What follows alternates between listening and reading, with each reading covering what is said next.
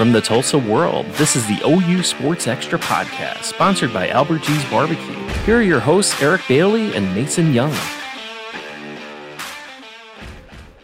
Oklahoma recorded a 66 17 win over Tulsa. Just impressive from the get go, Mason. This was kind of what we expected.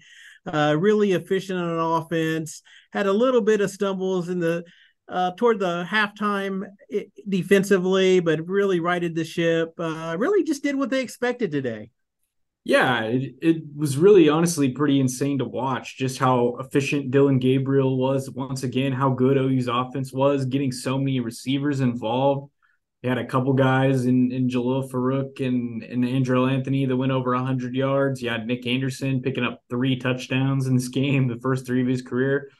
Incredible how how good the offense was, even though they didn't have much of a running game. And from the defensive side of things, yeah, the five interceptions, you know, some of them were bad balls by Tulsa, others were great plays by OU's defenders. And Brent Venables basically said they'll take them any way they can get them. They're not going to apologize for the bet for taking away the bad balls that Tulsa threw. Uh, you know, they just want to generate turnovers, and, and that leads to wins. So, uh, really, really a very complete effort today let's hit up the offense first. I tell you, uh, Dillon Gabriel, 28 of 31 for 100, 421 yards, only three incompletions.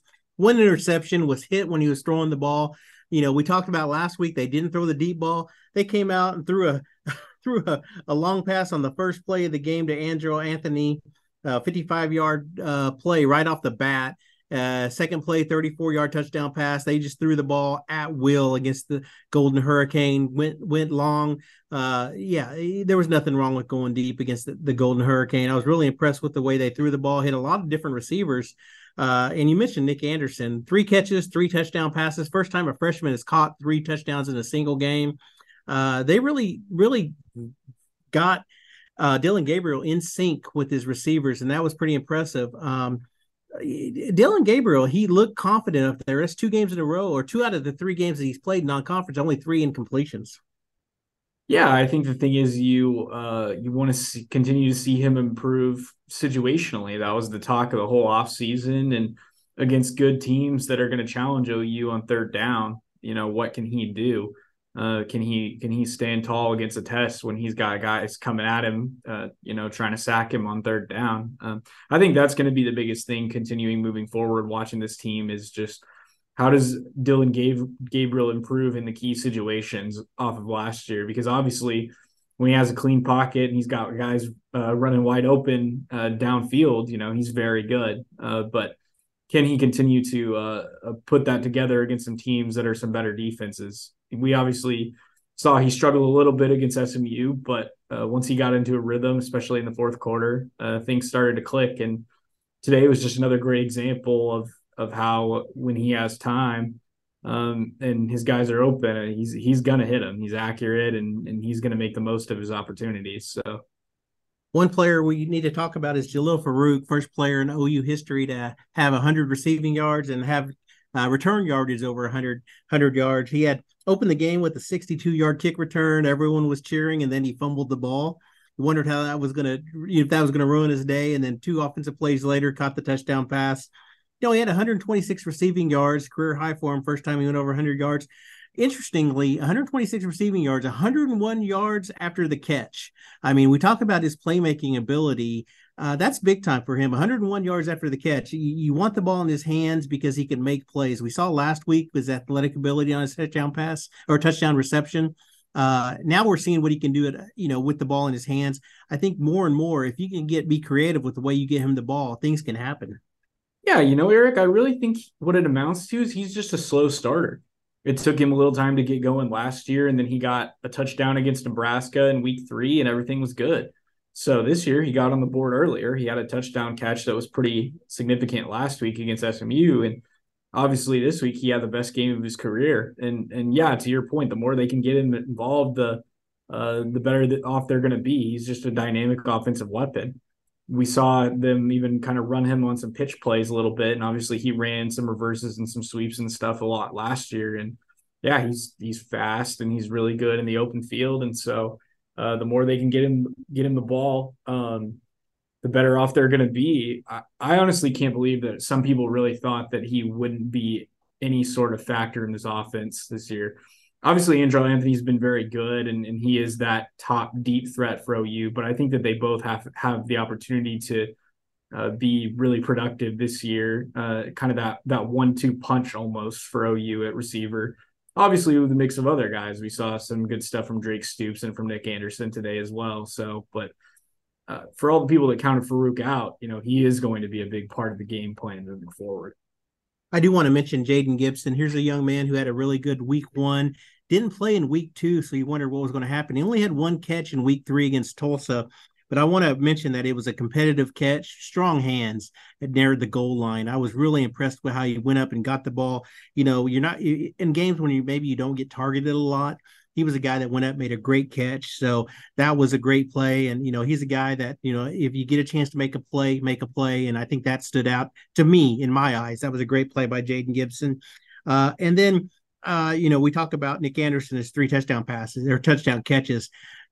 I, I, do want to mention that Jackson Arnold, he, you know, he, he got to throw, take some snaps. He threw four passes. The throw that the 50 yard touchdown pass that Arnold threw to uh, Nic Anderson was one of the prettiest balls I've seen. He dropped it right on a dime. I mean, it was one of the best passes I've thrown. It was it was a pretty just laid it down perfectly. It's a great throw, and you know it just amazes me. You know what we're going to see out of Jackson Arnold moving forward. Uh, you know, we talk a lot about the passes. You know, again, uh, six touchdown passes overall, five for Dillon Gabriel, one for Jackson Arnold. The run game, uh, interesting. We talked about Tawee Walker last week, 21 carries, 117 yards. Didn't get a carry this week. Marcus Major, no carries this week. Two and 27. That's what uh, uh, Jeff Lebby talked about trying to get them more work. They got the majority of the work. They got 22 of the 28 carries this week. Yeah, and they both scored as well. Uh, it just was one of those things they had to really grit for some yards. You know, Tulsa actually coming into this game was one of the better teams in the American Athletic Conference in terms of what they were able to do against the run.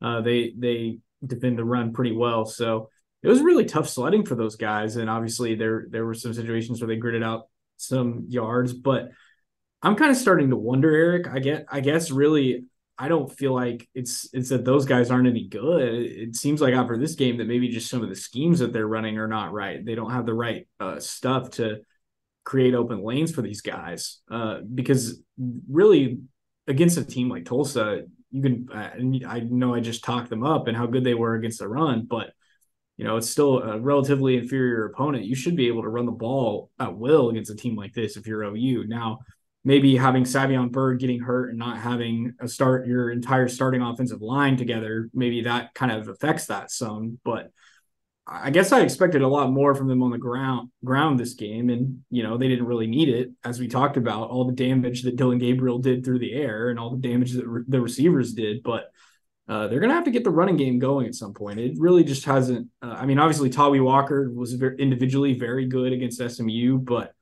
uh, and and they did they did pretty well against Arkansas State as well. But uh, this game really really not what you expected to see from them. I, I kind of figured that they would get a lot more on the ground than they did against Tulsa. Jovantae Barnes, 13 carries for 60, 68 yards with a touchdown. Gavin Sawchuk, nine carries for 25 yards with a touchdown. Uh, Daylan Smothers, two carries for 20 yards in mop up time, had a 16 yard run. Uh, so that's the offense, uh, 66 points. It's hard to really, you know, we're talking about their run game. They scored 66 points. So I don't know. Still 595 yards of total offense. Switch gears to the defense. And Danny Stutsman is just playing at another level right now. We look at him; he led the team in tackles again. I think what do you have nine tackles today? I think, uh, but the the highlight of his day was his 30 yard interception return, pick six, untouched into the end zone he's just playing at another level right now. Yeah, it's incredible to watch. Uh, I mean, I think we even knew from the 2021 season uh, when he was a freshman that he was going to be a pretty good player, but last year just had some mistakes. He's still learning Brent Venables' defense, and now he's the unquestioned leader of this defense and and the unquestioned best player. He's the heart and soul of Oklahoma's defense, and uh, he's taking it to task. You know, with what he put on today, um, it wasn't the 17 tackles that he had against SMU, but you throw the pick six in as a nice bonus. I mean, he could he could very well be, depending on how the rest of the Big 12 slate plays out, you know, he could be the Big 12 defensive player of the week again this week. Uh, you just you just never know. But yeah, it's it's incredible to to continue to uh, watch his growth and, and the way that, and this quote has been mentioned over and over again, but that he was kind of the goofy guy and, and Brent Venables basically told him to get serious. And now he does a pretty good job of balancing both of those things. He still has a lot of personality, but he's the unquestioned stalwart of this defense. All the rest of those guys are looking to him and and he's making plays and leading the way right now. Five interceptions for the Sooners today. Danny Stutsman, Gentry Williams, Trace Ford, who returned a ball 26 yards, one man to beat the quarterback. Quarterback takes him down. Tough. Got taken down at the Tulsa four yard line. Uh, Key Lawrence with a pick, and also Kendel Dolby. Nice pick by Kendel Dolby. Uh, it's good to see Gentry Williams. Uh, first time he played on this field, he said Booker T. Washington graduate, came back home. Nice homecoming for him. Uh, but five picks for the Sooners. Uh, you know, another number, another stat that really stood out on the defense was the 15 tackles for loss. Big time game. They had three sacks, um, two and a half tackles for loss for PJ Adebawore. So big time game for him. Three tackles, two and a half for loss. Uh, he's a freshman too. That's really making big plays. He's going to be a fun one to watch. You know, that's two and a half in limited time. Yeah, absolutely. Uh, got his first career sack as well, and you started to see towards the end of this game as the defense uh, kind of recovered from some of the mistakes that they made in the second quarter. You started to see the pressure that they've been getting turn finally turned into production. Everybody's been talking through the first two weeks about where's the pass rush. They only had one sack in each of the first two games. They had three today. Uh, Adebawore, and then uh, Jaren Kanak got in there and sacked Cardell Williams and, and forced a fumble. And uh, Marcus Stripling, the book says, also had a sack at some point, and he was getting some pressure. So that's what you want to see moving forward is uh, is setting the tone and and and getting getting the kind of pressure that uh, you're going to need um, to limit uh, better quarterbacks when you go into Big Twelve play.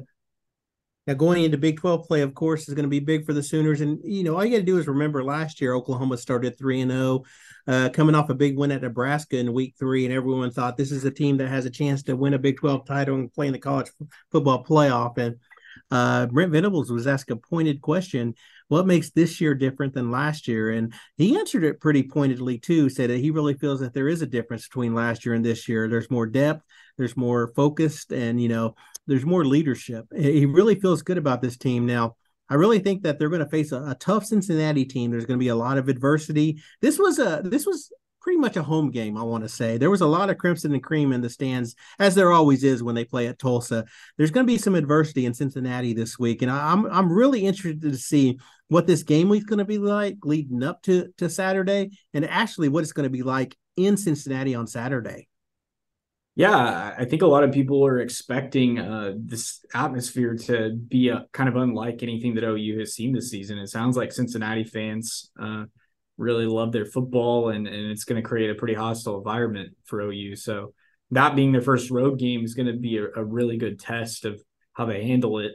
It's probably a good thing it's not a night game. You know, it is an 11 o'clock kickoff. Um, you may, and I don't know, maybe you wish it was a night game because then that prepares you for BYU later in the season and, and what a lot of people are thinking is going to be one of the tougher games in BYU.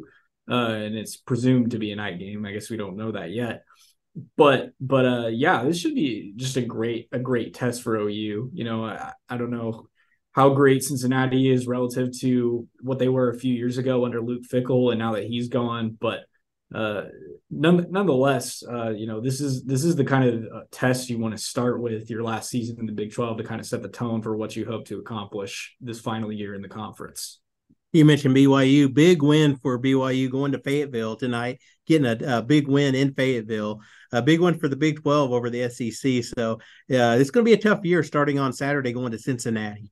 Uh, well, Mason, uh, as as always, uh, you got to come here. You get to drive back to Oklahoma City. I get to drive 20 minutes to Owasso. So this is great for me. This is awesome. I got a 20 minute drive home. You got a two hour drive home. So you get to live my life this weekend. So uh, good for you.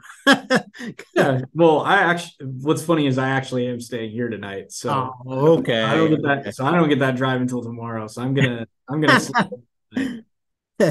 well, as always, we'll have a lot of coverage going into game week into Big 12 week, uh, starting on, you know, every day, Sunday, Monday, Tuesday. We, we write about the Sooners every day. So we appreciate you uh, logging on to TulsaWorld.com. And as always, we'll have podcast, uh, two or three podcasts a week, Tulsa World, just anywhere you read all your, get all your podcasts, Apple, Google, Spotify, wherever you can find us. We appreciate your, uh, just keep on, we appreciate you listening and just keep your coverage on TulsaWorld.com.